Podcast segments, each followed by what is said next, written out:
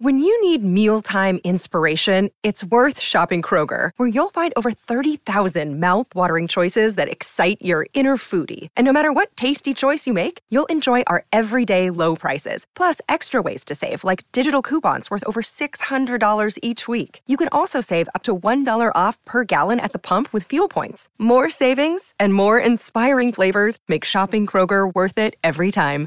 Kroger, fresh for everyone. Fuel restrictions apply.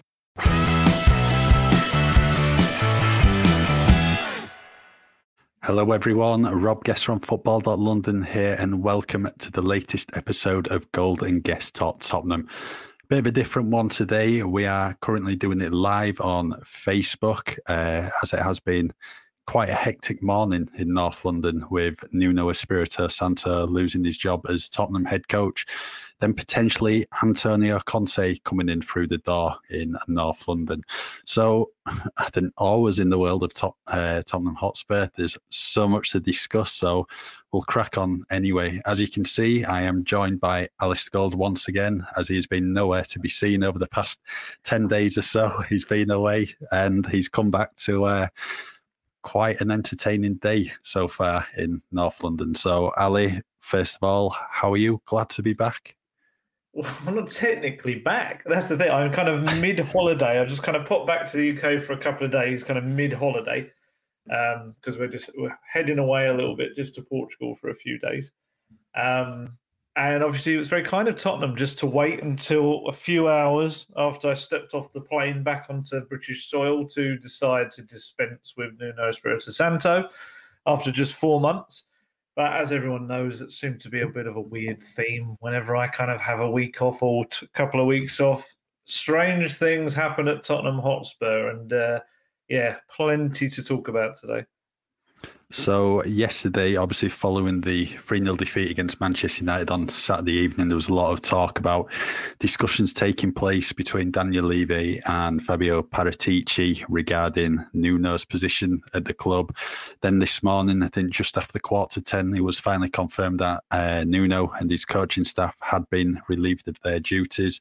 Spurs at the bottom of the statement said that they would make uh, an announcement regarding uh, the coaching staff uh, in due course in terms of what comes next as Vitesse Arnhem are coming up on Thursday in the Europa Conference League and then obviously Everton in the Premier League on Sunday. So now we're just waiting to see who comes in, but it potentially does look like he's going to be Antonio Conte, which I'm sure will go down well with all Tottenham fans after they missed out on him in the summer. So anyway, we'll get on to Nuno's dismissal.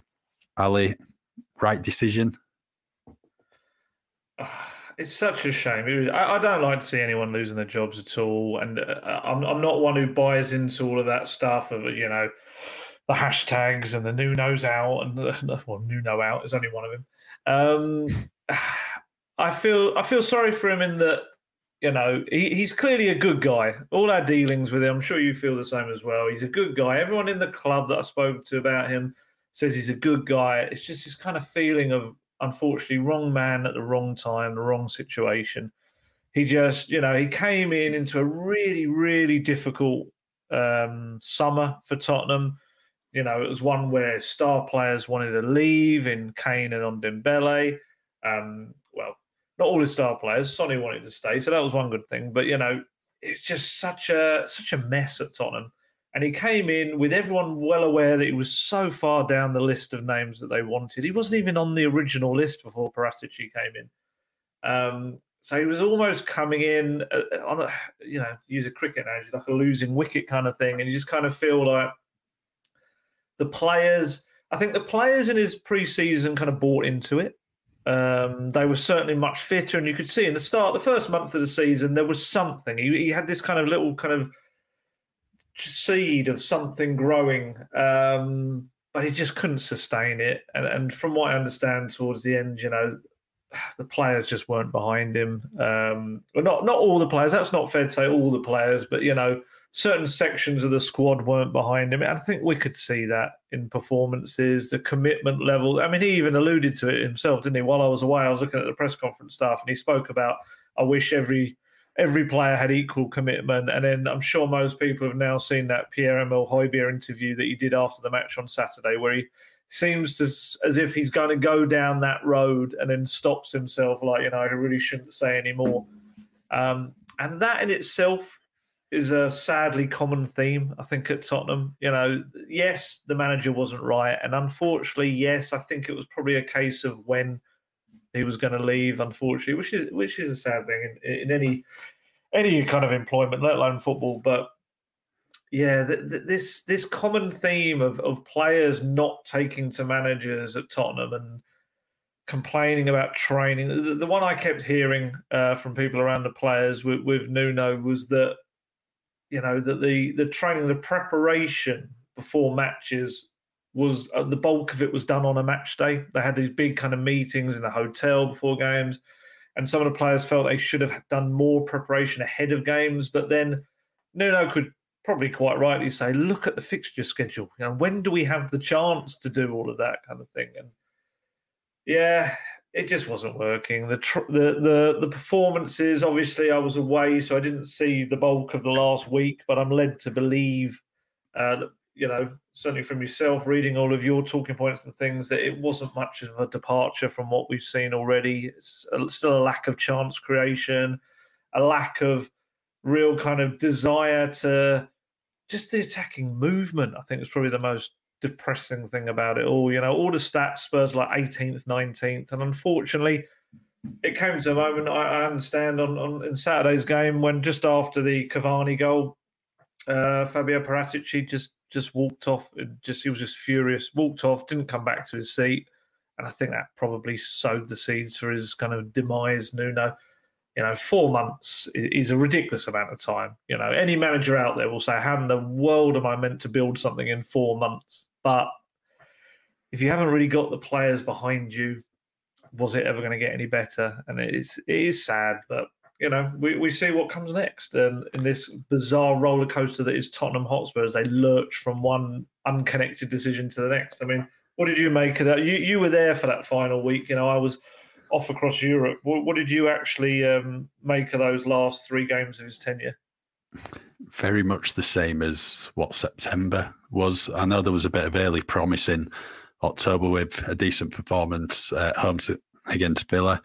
Looks good in the first half against Newcastle. You're thinking, yeah, try and build on this, but that certainly didn't uh, work out in Arnhem for the Europe Conference League. Looked like they could have got a point, what had been uh, handy, but just wasn't to be. And then West Ham just weren't, weren't good enough again. Uh, limited chances in front of the goal. I mean, they were unlucky with Harry Kane's header, what Fabianski saved. And, you know, if they scored uh, just before half time, then you could be talking about a different result altogether. But after the break, yeah, they had a couple of openings on goal, but just did just did nothing to test Fabianski, and that was very much the same on Saturday.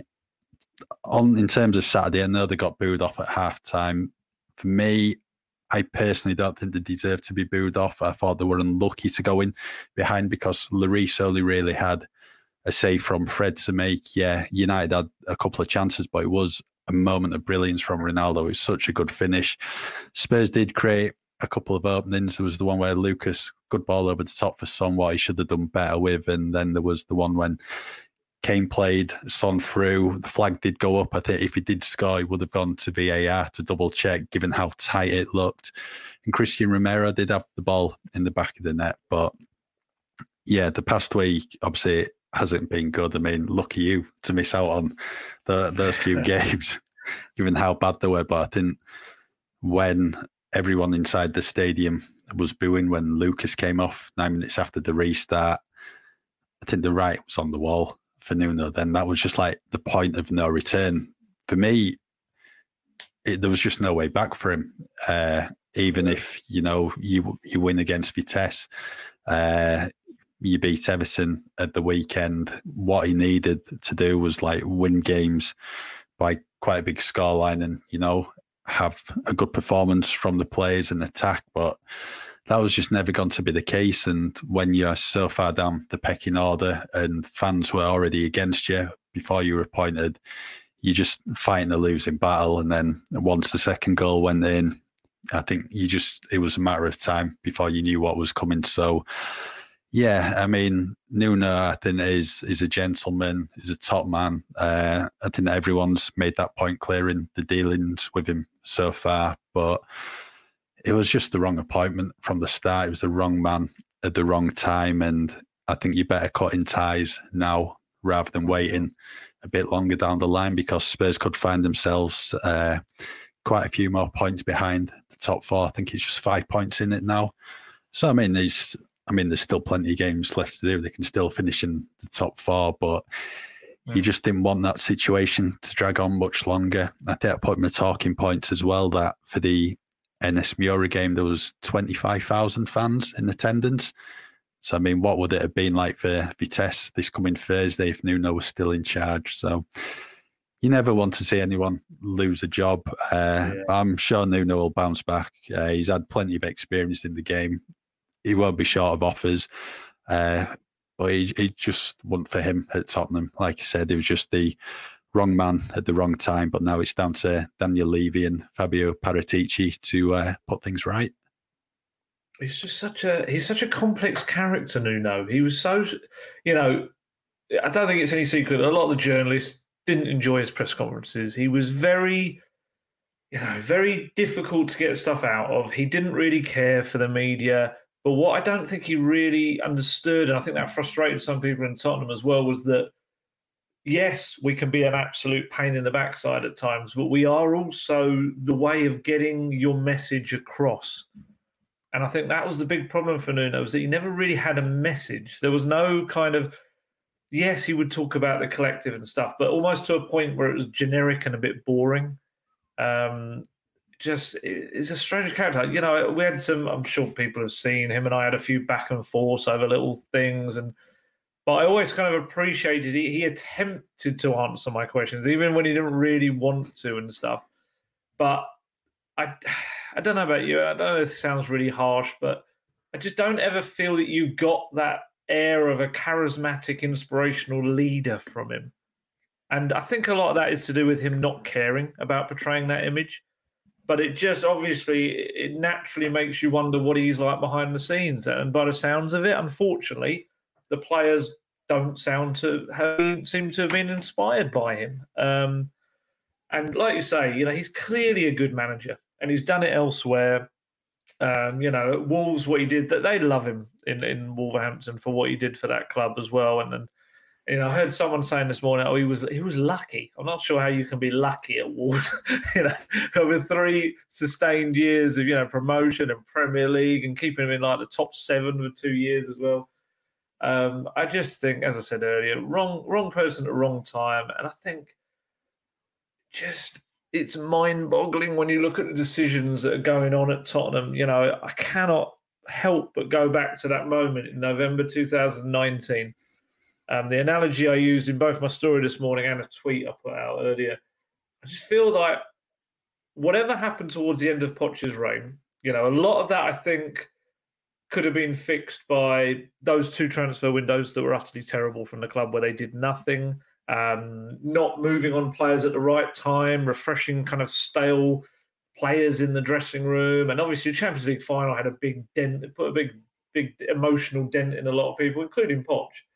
But still, Levy in Pochettino had lightning in a bottle, and he just decided to take the cap off it and let and just and you just kind of wonder.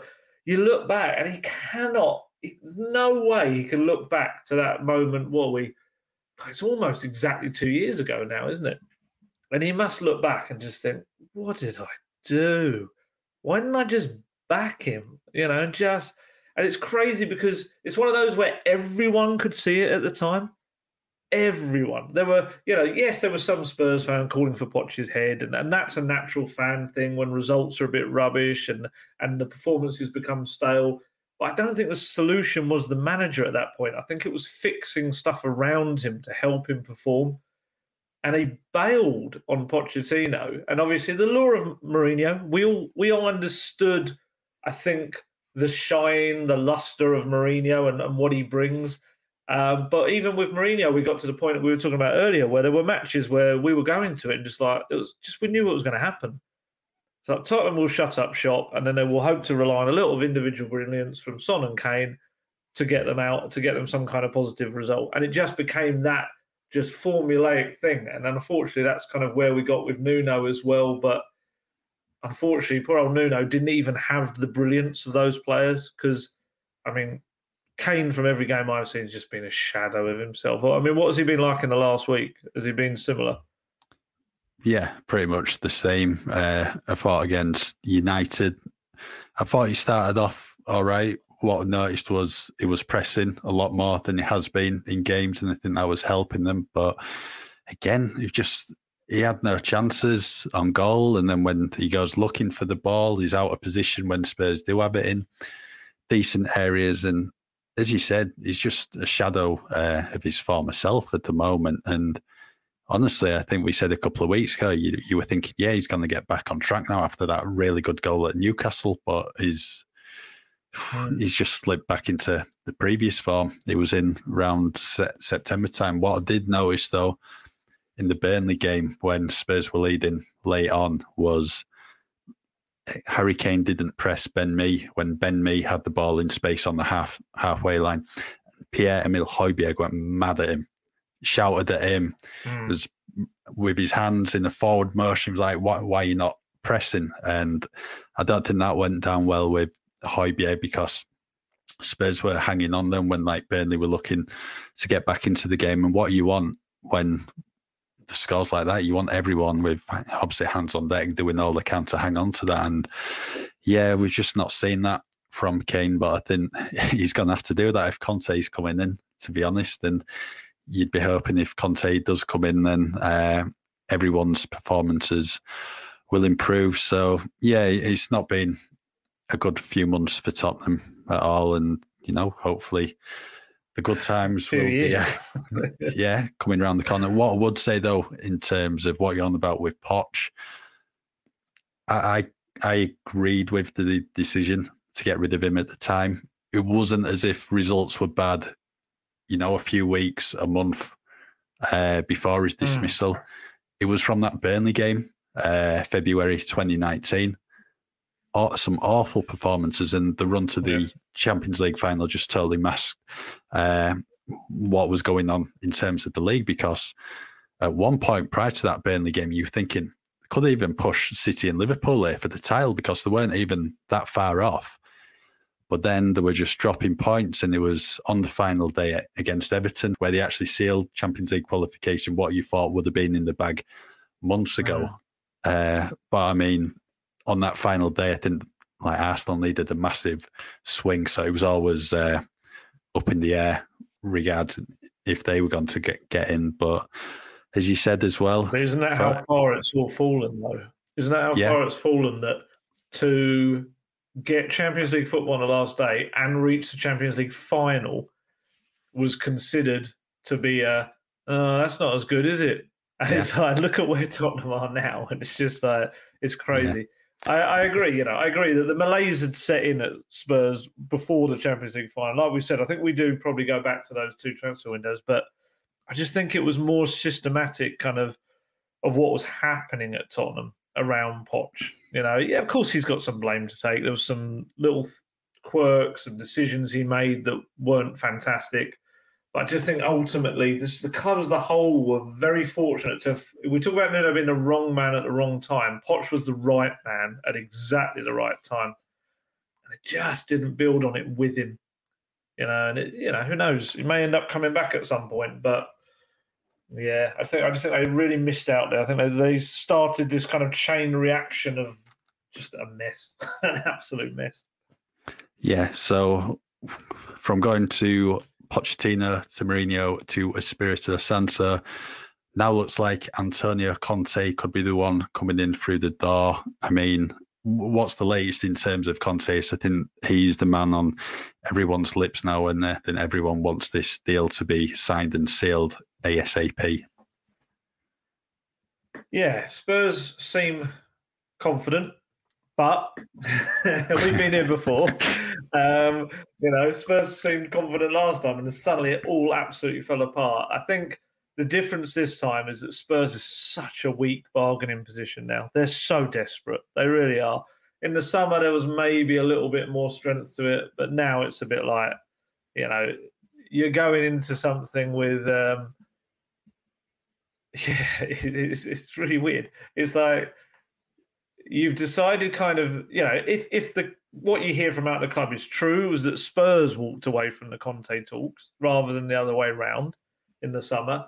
Um, and now you're almost kind of crawling back with your tail between your legs. And it's like, oh, we need you, Antonio. We made a mistake. So essentially now they kind of have to, well, this is a problem. I think to get him, I think you have to promise him a lot of things. You know, we know what his demands are like at every club he's been at. It's no secret. Um, but the flip side is, is I think if Spurs aren't honest about what the project they can provide is compared to the project that he thinks he's getting, you know what Conte's like. He'll just walk within like it could even walk in weeks, let alone months or whatever. And you know, as long as Tottenham and Paratici are going to be upfront about exactly what it's going to be, and he agrees to that, I mean, he's still a volatile character, so who knows? Um, I think the key thing with Conte and Spurs is that we're at a stage. Jonathan Wilson wrote a terrific piece on. Um, I saw it the other day. On it was about essentially how Levy had, had, done stuff for the future and had kind of neglected the now. And, and it's quite right, you know, with the stadium and the training ground, there's incredible things off the pitch that Spurs have done. Um, but on it, you know, they've just kind of let it just go to pot. Um, and I think this is the big thing with Conte is that if they can get Conte signed up, whatever carnage he does appear to leave at football clubs, and he's very short-term manager, he's very rarely there for more than two years. It is a chance for Tottenham and Daniel Levy to look at the now for a change. You know, they will be appointing the pretty much the ultimate now man. Antonio Conte doesn't care what your football club looks like in five, ten years. That is not his business. He is brought in to coach the squad of players, bring in better players, and win things. And my goodness, Tottenham, Daniel Levy, ENIC, whatever you want to call it, in the last 20 years, they have not done that enough. You know, they just they just haven't. It's been dreadful. One trophy in 20 years is is embarrassing. It really is for a, a club with the history of trophies that Tottenham has. So in that aspect, Conte certainly will well he wouldn't join, I don't think, unless he felt he could deliver it, because it would, you know, it would tarnish his "I win everywhere" reputation. Um, not that that stopped Mourinho, but it's a slightly different thing. I think the football it'd be quite interesting because obviously Conte he likes his back three as well. So it'd be interesting now whether the Spurs fans accept a back three because it's Conte. And I think this is the huge difference. With poor old Nuno came in as like 27th choice, so everything he did was going to be questioned, and it was always going to be, oh, what's he doing now? Whereas Conte can probably come in and say, look, look what I've done. And this is maybe what Mourinho got in his early months as well. It's like, I'll do what I like because I know what I'm doing, that kind of thing. And with Conte, he's also a terrific coach. You know, he's taken a lot of players that many would consider quite maybe average players in recent years, and he's made them look, you know, superb. Um, and you'd hope that's what will happen at Tottenham as well. Um, as I'm sure the fans will say, there's some average players in there. There's some very, very good ones in there as well. Um, and, you know, we spoke about Kane earlier. If there's any sign of ambition and a person who you'd think would, you know, give Kane probably the kick up the backside he needs, and I'm not saying that in a bad way, but in a, a motivational, kind of inspiring, uh, look what I've done way, you know, Kane although he was terrific under Poch, he probably actually hit even bigger heights under Mourinho, didn't he? You know, it's he he needed that winner to kind of also believe in him. And, and uh, Conte's a big Kane fan. I think he said it a few times in the past, isn't he? So if anyone's going to inspire Kane, I think Conte probably is the man. Um, I just, to be honest, I just want it done quickly. I can't deal with another ridiculous, long, farcical managerial search. But yeah, I mean, what do you what do you make of Conte and Tottenham? Right fit, right fit for now, or what?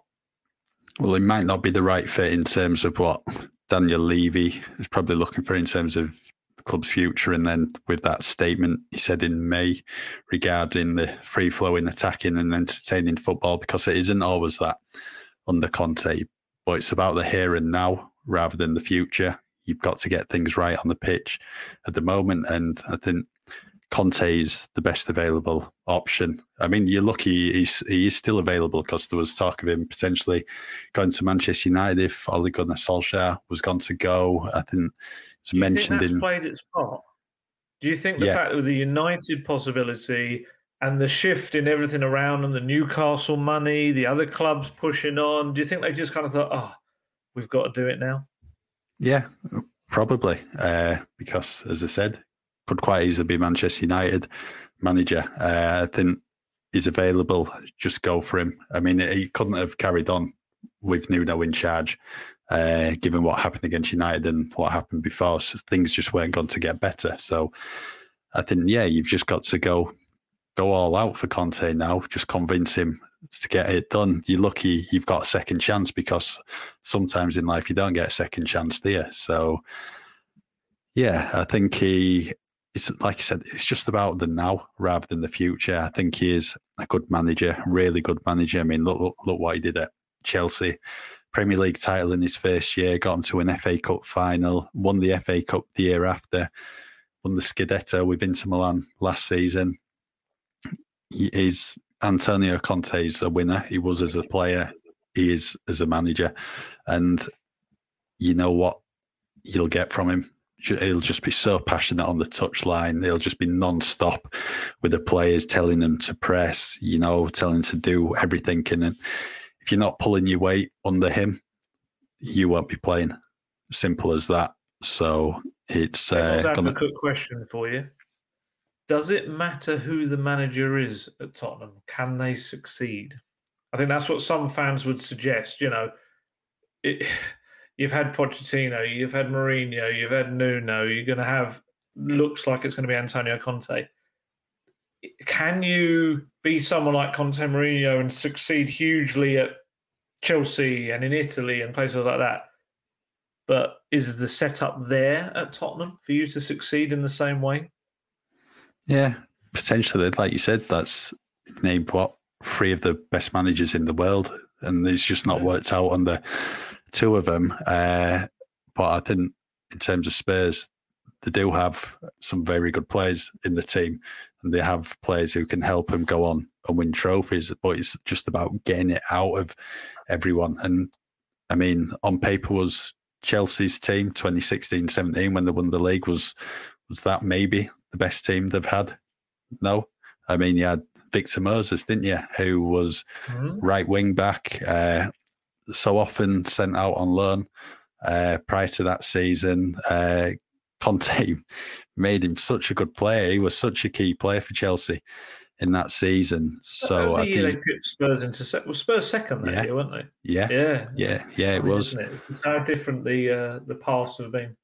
And that season, Chelsea didn't start off well at all. I think they lost heavily at Arsenal, and then Conte changed things at half time then went on a run of what it's about 13 straight wins and you know mm.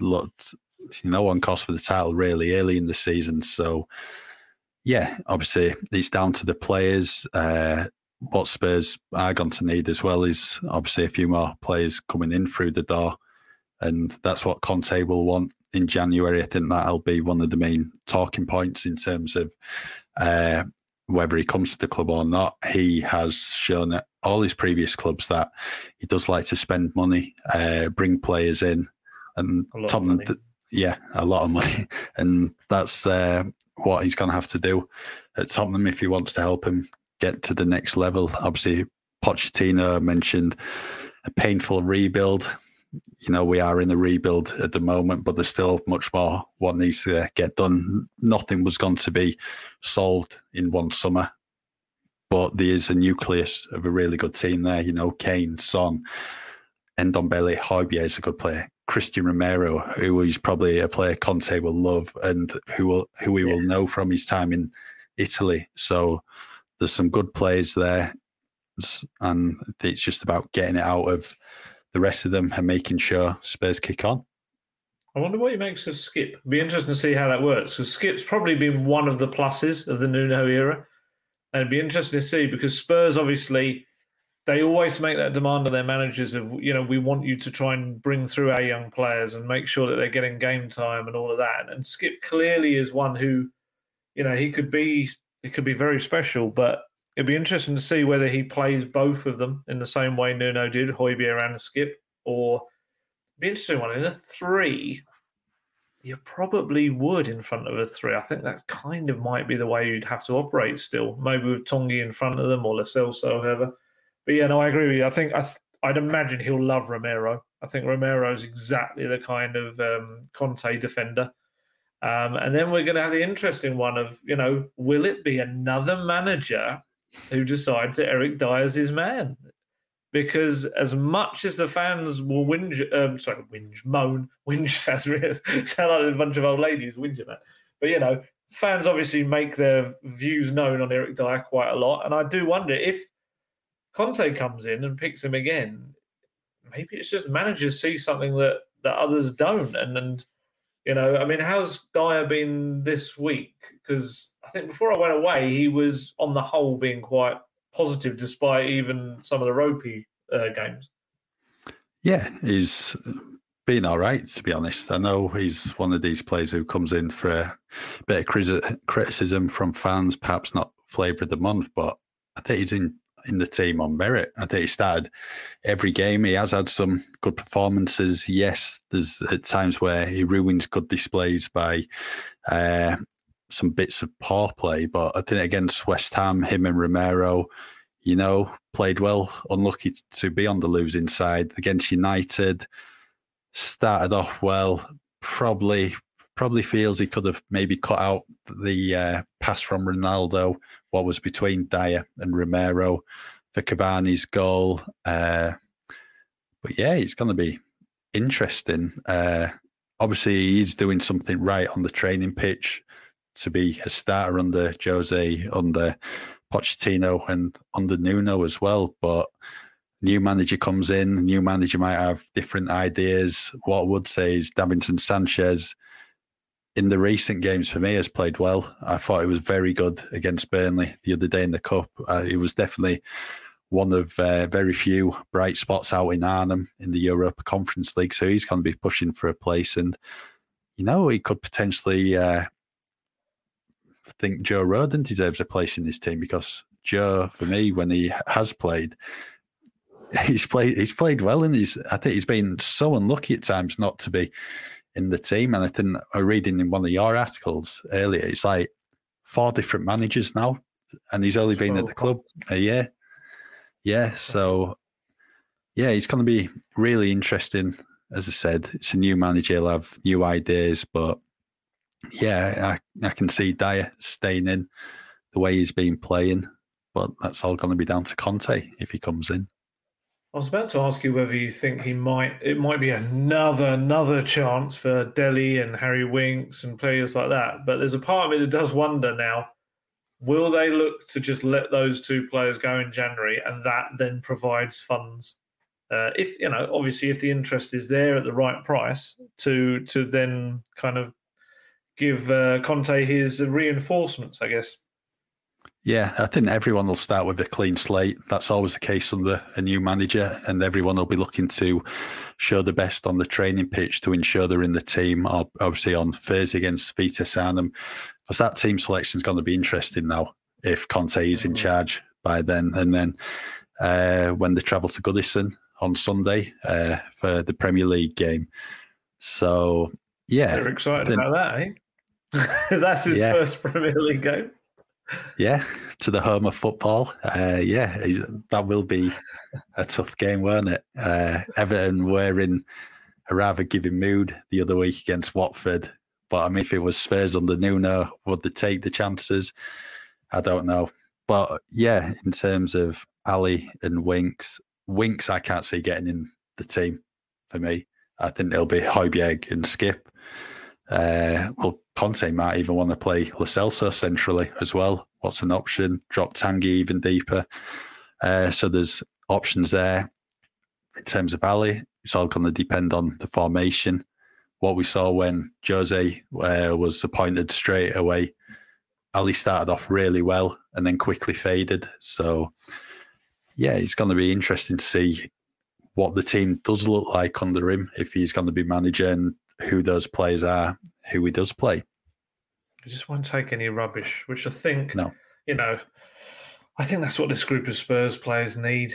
I mean, it's a difficult one because you could argue that the Pochettino era was probably the most successful because they were like a family. You know, that was that was a kind of a feeling, a real tight knit group.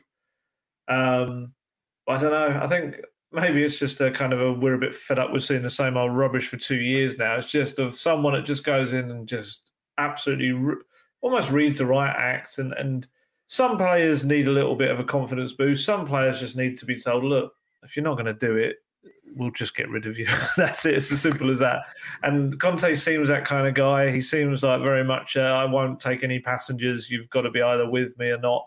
And like I say, he comes with the added bonus um, of having that winning mentality, of having that CV. And, you know, and if you're going to disagree with his methods, you're disagreeing with winning. Um, and it's just like, you can't be right. And some of these players, you know, some of them have just been kind of labouring along, not winning anything in their careers, and I'll use whinging in this aspect, whinging about training and things. I, have seen, I've heard indirectly from people around players, you know, whinging about how tough training sessions have been, how too easy training sessions have been, how training sessions have got stale and stuff like that. It's like, oh, come on, just, just do what you got to do. You know, I could just feel it in Højbjerg's like interview the other day. He just must be, and, and, you know, and he's not exempt from blame. I don't think he's been amazing, Højbjerg in in some of the games this season, but ultimately, you know, ninety nine percent of the time he's going to try and give everything. He's one of those guys. I do think, I still believe, like you kind of alluded to earlier, that there's a real core there for anyone that wants to come in of a really good um, I'd even go as far to say squad, let alone team. I think there's a bit, there's a lot of competition in certain places, and I think with every new manager that comes in, you get certain players step up that you didn't expect to before. You know, they get more out of players than certain managers do. It could be that I don't know. I'm not going to name a name, but let's say I don't know. He goes for a different right back, and suddenly you get a right back you didn't expect. Suddenly becomes the chosen one, and you know, like we say, Lo some fans have been moaning about. Maybe he shines under someone like Conte. Maybe he finds a way to unlock kind of the better side of his game. Um, so yeah, I think something there, but I'm just intrigued to see. For us as journalists, it's going to be brilliant. You know, we had a tough old time with Nuno, and as much as I liked him as a person, he was very difficult. And our press conferences were the same press conference pretty much every time. Uh, that will not be the case with Conte. He is, you know, he's a character. We obviously know from our Chelsea reporting colleagues who uh, dealt with him a couple of years back.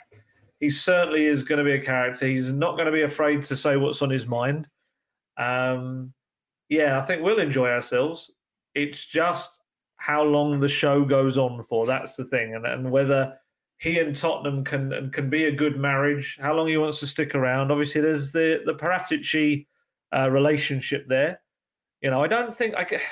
I think some people are trying to build it up like they're the bestest of mates, like blood brother type thing. I don't really think that they're actually that close. But obviously, there's a working relationship they've had in the past, so they'll know each other and what each other require. Um, so yeah, let's see. Let's see. There's, there's a confidence that they'll either get the deal done tonight or possibly tomorrow. Um, and yeah, we go again. However, you know that expression with Tottenham Hotspur really is the expression "we go again." And may I say, while I was away on a holiday, I noticed they put a tweet out from Hugo Lloris saying, like, you know, now we've all got to stick together. And then they sacked the manager like two days later or whatever it was. it's like, I get it. I get it technically. I think it was about the players, but oh my goodness, the timing. Tottenham and timing, they don't do it very well. No, what I will say on Conte is I have covered a few of his press conferences before, when uh, obviously former Chelsea correspondent Oliver Harbord was missing, and yeah, they were quite entertaining. yeah, quite entertaining to be honest. They'll, they'll, be a lot better than Nuno. We'll get a few more lines out of them, but I think in his second season uh, at Chelsea, towards the end, I think it was blatantly obvious he was uh, going to go. And press conferences towards the end, you could just tell he just wasn't bothered, to be honest, because he knew what was coming his way. Uh, but on the whole, I think it will be good under him, providing, of course, that the deal gets done and he does sign on the dotted line. And it's just a shame they couldn't get him in the summer because, you know, where could Spurs be now? Months. It has. Oh, 100%. Yeah. But at least Spurs are still in a good position because, I mean, I was having this this discussion the other day. Uh, Leeds prior to the weekend were about 17th. I think they'd won all season, won one all season. But there was never any talk about Bielsa going. No. But then Spurs, who were prior to Saturday, were two points off the top four. So I think it's yeah. five points now following West Ham's win. The derbies so, did Nuno in so much. Yeah, you don't lose. You don't lose one or two derbies, let alone every one, and and embarrassingly on occasions as well. Yeah, and I was also saying in terms of obviously the games are not drawn any. Sometimes, I mean, are you better off doing that, just winning and losing rather than winning, losing, drawing a few? I mean, because they're still up there, still on 15 points, five points away from Champions League places. So everything's still to play for. And there's so long left in the season. So I still think they're in a decent position. And I mean, it's not like they're lurking around the bottom three and they're trying to find a way out of it. So, yeah, I think it can still be a good season. I mean, starting November now, plenty to play for. In terms of the team for Thursday, then, would you just go full strength now? What would be our thinking for the game? Because to be honest, they need to win this game.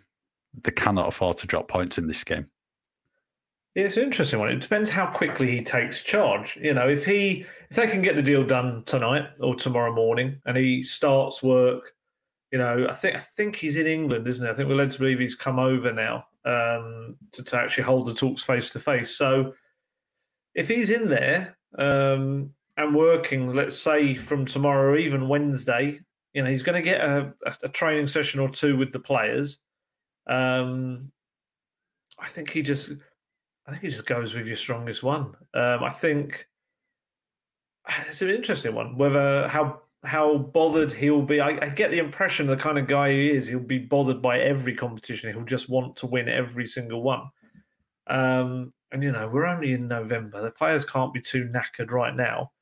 Um, I, I, think probably he has to come in, yes, and, and start with a bang, get the momentum going, take that into Sunday to, as you've called it, the home of football, uh, which I'm entirely sure it is, Goodison Park. But um, yeah, I think he, I think he just has to. I think he has to very quickly look at his best. You know, it was, it was a word that Nuno kept using, and, and I kind of knew what he meant was partnerships and combinations that was the one thing he kept trying to find the right ones, Nuno. And I think Conte's got to very quickly discover those because I think Nuno's best 11 took too long to for him to find out. And then when it did come, it ultimately failed him as well. and it was like, and obviously he made some mistakes himself as well. But yeah, I think Conte's um, has just got to get in there straight away and start. Uh, I'd be interested to see if he comes in, what his backroom staff will be like. There's a lot of talk that he likes a lot of people around him, and you know, and Tottenham, Tottenham aren't too keen on big backroom staffs. That's quite a rare thing, and obviously, maybe because of the payout that has to be done at the other end when they inevitably move on. Uh, but you know, if as I think we kind of understand, this is likely to be a short-term contract at first for for Conte maybe that makes it slightly easier to bring in more backroom staff if you know you're not going to have to pay them off for three, four years or whatever. Um, yeah, no, back to your original question. I, I think just go strong. Just go strong because you've got this and then Everton, then you've got the international break, haven't you? In which he could, he'll be able to work with those players not going away. So, yeah, I'm going to say run them into the ground because who cares about their countries? And that probably will be very much his feeling. It's like, well, they're not my problem or how they do for their country. Just use them now. Thursday and Sunday matches, crack on. Yeah, for me, you just go full strength Thursday. I think you can't afford to lose this one because then I think Vitesse have NS Mura at home in one of the remaining games. Tottenham have Rennes at home in the last one. What's not going to be straightforward, so you can't afford to be dropping points. So for me, go for the strongest team. I think I think Kane will want to play. I think they'll all want to play because they'll all want to be in the team on Sunday at Everton. And then, as you said, it's the international break. There will still be a number of the squad who will remain there.